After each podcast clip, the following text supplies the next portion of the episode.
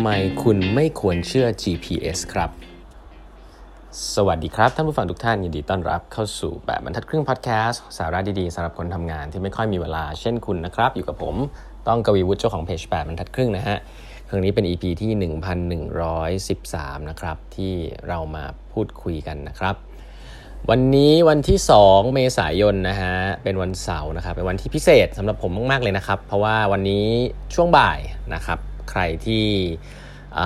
ลงทะเบียนไว้แล้วก็ได้ต้องเรียกว่าอย่าเรียกว่าได้รับเลือกเลยนะฮะเรียกว่าได้รับการจัดสรรที่แล้วกันนะฮะให้สามารถมาร่วมกับงานอีเวนต์นะแปดบรรทัดครึ่งทาวน์ฮอลนะฮะครั้งแรกได้นะฮะก็มาเจอกันนะครับบ่าย2โมงวันนี้นะครับตื่นเต้นมาก ๆ เลยนะครับ วันนี้เตรียมอะไรไว้หลาย ๆ อย่างนะฮะก็ เดี๋ยวพอมาเจอกันแล้วก็เดี๋ยวคงได้เอามาเล่าให้ฟังในพอดแคสต์บางส่วนนะครับ แต่วันนี้ก็ต้องขออุ่มไปก่อนนะครับสำหรับคนที่มาจอยด้วยกันเท่านั้นเองนะครับ โอเค ก็แค่จะบอกทุกๆท่านว่าตื่นเต้นนะครับ ก็วันนี้เดี๋ยวใครไปก็ไปเจอกันนะฮะโอเควันนี้นะครับก็จะเล่าต่อเนาะไม่มีอะไรมากนะมีชั้นแบบทัดครึ่งก็คือการเล่า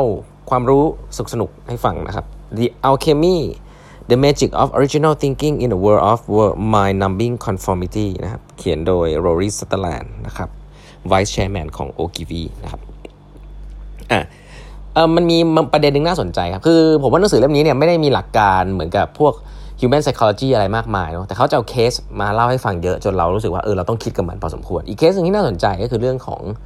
GPS นะหลาย ๆ ท่านเชื่อเหลือเกินนะครับว่าเวลาเรา ขึ้นรถอะไรเงี้ยเราก็เราจะไปสู่จุดหมายปลายทางเนี่ยเราก็จะกด GPS ใช่ไหมฮะแม้ว่าจะเป็นทางที่คุ้นเคยเนี่ยหรือว่าไม่คุ้นเคยบางครั้งเราก็กดโดยเหมือนเป็นนิสัยของเราอะดู GPS ว่าเออมันใช้เวลาสักเท่าไหร่นะฮะทีนี้หลาย ๆ ครั้งเนี่ย GPS เนี่ยก็จะพาเราไปในเส้นทางที่เร็วที่สุดนะฮะ the fastest route นะครับส่วนใหญ่แล้วเนี่ยคนก็จะเซตอัลกอริทึมไว้แบบนั้นนะทีนี้ คำถามนะครับก็คือว่าสมมุตินะฮะสมมติมีสถานการณ์ไหนบ้างนะที่คุณไม่ควรจะเชื่อ GPS นะเช่นสมมุตินะฮะว่าคุณมีคุณคุณจะไปสนามบินนะซึ่งการไปสนามบินเนี่ยจริง ๆ แล้วก็ถือว่าสำคัญ เพราะว่าคุณจะต้องไปขึ้นเครื่องนะครับแล้วคุณก็มีเวลาขึ้นเครื่องด้วยนะฮะคุณมีเวลาขึ้นเครื่อง แล้วคุณก็ต้องไปให้ทันนะครับ ทีนี้คุณ คุณมีเวลาเหลืออยู่ที่บ้านเนี่ยสักประมาณ 2 ชั่วโมงนะครับก่อนที่เครื่องจะขึ้น แล้วคุณก็ขึ้นไปนะฮะไปในทางนะครับมีทางที่ GPS แนะนำเนี่ยก็มีหลายทางด้วยกัน แต่ทางที่เร็วที่สุดเนี่ยก็คือการขึ้นทางด่วนนะครับแล้วก็บอกว่าจะใช้เวลาประมาณหนึ่งชั่วโมงเท่านั้นนะฮะการขึ้นทางด่วน กับอีกทางหนึ่งนะฮะบอกว่าให้ลงข้างล่างนะฮะก็จะใช้เวลา 1 ชั่วโมง 20 นาที คำถามก็คือคุณเหลือเวลา2ชั่วโมงเครื่องจะขึ้นเนี่ย คุณควรจะเชื่อ GPS ไปเส้นทางไหนดีอะเอาแบบนี้ก่อน ซึ่ง GPS แนะนำให้คุณไปขึ้นทางด่วนอยู่แล้วนะครับ ถ้าเกิดว่าคุณเป็นคนทั่ว ๆ ไปอะคือ ผมว่าอย่างผมก็เป็นก็เราก็ก็ไม่มีอะไรก็ไปทางเร็วสุดสิไปทางด่วนถูกไหมฮะแต่ถ้าถามใหม่ผมถามว่าไฟล์นี้มันไฟล์ที่คุณพลาดไม่ได้เลยนะ ไม่มีคือคือคือมันเป็นอะไรที่สำคัญมากเป็นธุรกิจพันล้านอะถ้าเกิดคุณพลาดเรื่องนี้ไปคือจบเหตุคุณจะทํำยังไง ทีนี้ลองนึกภาพครับว่า การขึ้นทางด่วนแล้วก็มีเวลาเหลือ 2 ชั่วโมงนะ ตอนนี้ใน GPS ก็บอกว่าทั้งคู่เนี่ยทันทั้งคู่ แต่ว่าอันที่สั้นกว่าเนี่ยก็คือขึ้นทางด่วนนะครับไกับอันนึงก็คือวิ่งข้างล่างนะทีนี้สิ่งที่มันจะเกิดขึ้นก็คือว่า ลองนึกภาพนะถ้าคุณเลือกที่จะขึ้นทางด่วนไปนะฮะแล้วก็ใช้เนี่ยก็ไปถึงเร็วเลยนะฮะ แต่ปรากฏว่ามันเกิดมีอุบัติเหตุมีอุบิเหตุที่เกิดขึ้นบนทางด่วนทำให้อยู่ดีก็รถติดมากโดยที่คุณไม่คาดคิดครับ ทีนี้คุณสตั๊กเลยนะฮะมีความเป็นไปได้สูงมากนะครับ ที่คุณจะไปไม่ทันขึ้นเครื่อง แต่ถ้าคุณเลือกอที่จะขับข้างล่างนะฮะถ้ามันมีรถชนมีอะไรอย่างเงี้ยมีอุบิเหตุเนี่ยคุณก็สามารถที่จะเปลี่ยนเส้นทางได้ เพราะฉะนั้นจริงๆ แล้ว assumption behind ของ GPS เนี่ยนะครับ คือ GPS เนี่ยมัน optimize for efficiency นะครับแต่มันไม่ได้ optimize for optionality นะครับอันนี้คือสิ่งที่ผมคิดว่าน่าสนใจมันเป็น assumption เลยนะฮะว่า การที่เราเลือกทาง GPS เนี่ยคือเราเลือกทางที่มันสั้นที่สุด ไม่ว่ามันจะเป็นทางด่วนมันจะเป็นอะไร ก็มันสั้นที่สุดณเวลานั้นๆ แต่ว่าถ้ามันมีเหตุการณ์อะไรเกิดขึ้นนะครับแล้วคุณวิ่งไปบนทางด่วน ซึ่งนึกว่าเร็วที่สุดปักปุ๊บเนี่ย optionality option คุณไม่มีนะฮะไม่มีแผน2ครับคุณก็ต้องอยู่ตรงนั้นไปตลอด เพราะฉะนั้นกลายเป็นว่าการที่เราเชื่อ GPS เลย โดยที่เราไม่ได้คิดกับตัวเองว่าเฮ้ยจริง ๆ แล้วเนี่ยมันจำเป็นต้องเชื่อ GPS หรือเปล่าสำคัญมากนะครับผมว่านี่เป็นเรื่อง logic เลย แต่มันเป็น logic ที่มันยากลึกหยั่งถึงของมนุษย์อะคือเราสงสัยก็ไม่ได้คิดขนาดนี้หรอกนะแต่ว่าพอเราคิดกับมันจริงก็จริงนะฮะเออพอเรา blindly เชื่อ GPS ไป ซึ่งมันมี logic ของมันเนี่ยคือ logic ที่ใส่เข้าไปว่าต้องเร็วที่สุดเนี่ยมันโอเคในสถานการณ์ปกติครับ แต่ว่าถ้ามันเป็นสถานการณ์ที่สำคัญมากๆ และที่กลัวคุณกลัวสิ่งที่เรียกว่า long tail คุณกลัวสิ่งที่เรียกว่าโอ้มันจะเกิดขึ้นหรอมากๆเนี่ยคุณอาจจะควรตัดสินใจไปอีกแบบหนึ่งซึ่ง optimize สำหรับ optionality ครับ optimize สำหรับทางเลือกที่จะมีได้หลายแบบถ้ามีเหตุการณ์อะไรเกิดขึ้น อันนี้ยกตัวอย่างให้ฟังว่าเนี่ยฮะคือมนุษย์นะครับว่าถ้าเราเราเราเนี่ยมี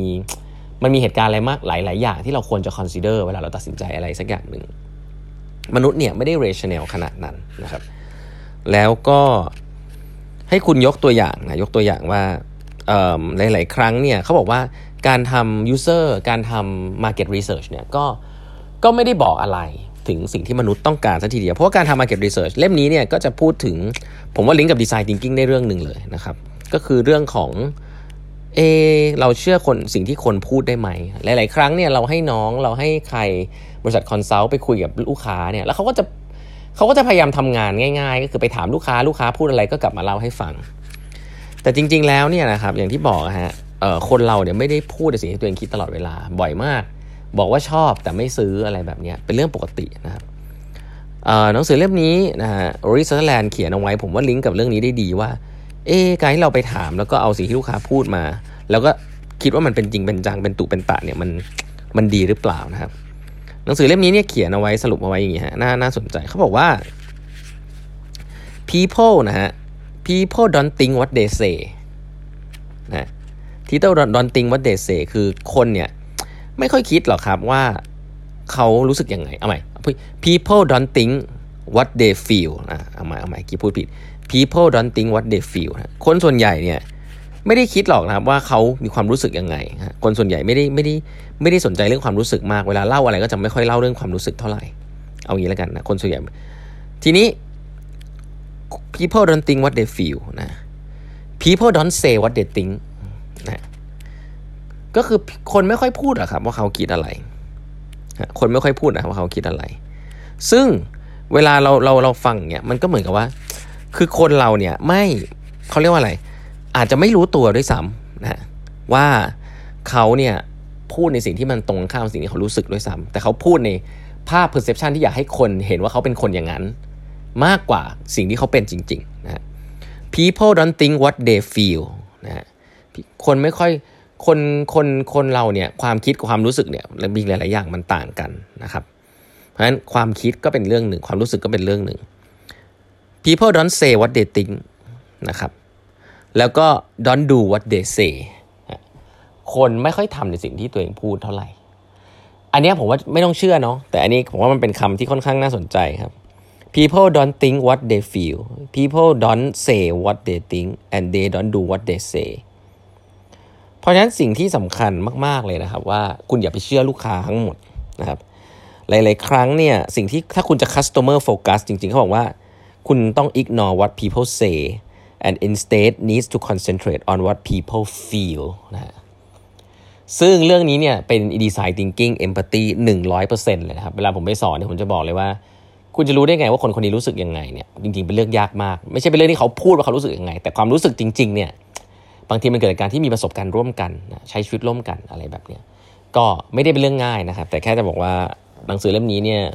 ก็คงคิดว่าเชื่อเรื่องของเอมพัตตีมากๆนะว่าจะต้องทำความเข้าใจมนุษย์เนี่ยไม่ใช่เรื่องง่าย ไม่ใช่เรื่องลอจิกเป็นเรื่องที่ต้องใช้เวลาจริงๆนะครับ วันนี้เวลาหมดแล้วนะครับ ฝากกด subscribe แบบทัดครึ่ง podcast ด้วยนะฮะ แล้วเราพบกันใหม่พรุ่งนี้นะครับ สวัสดีครับ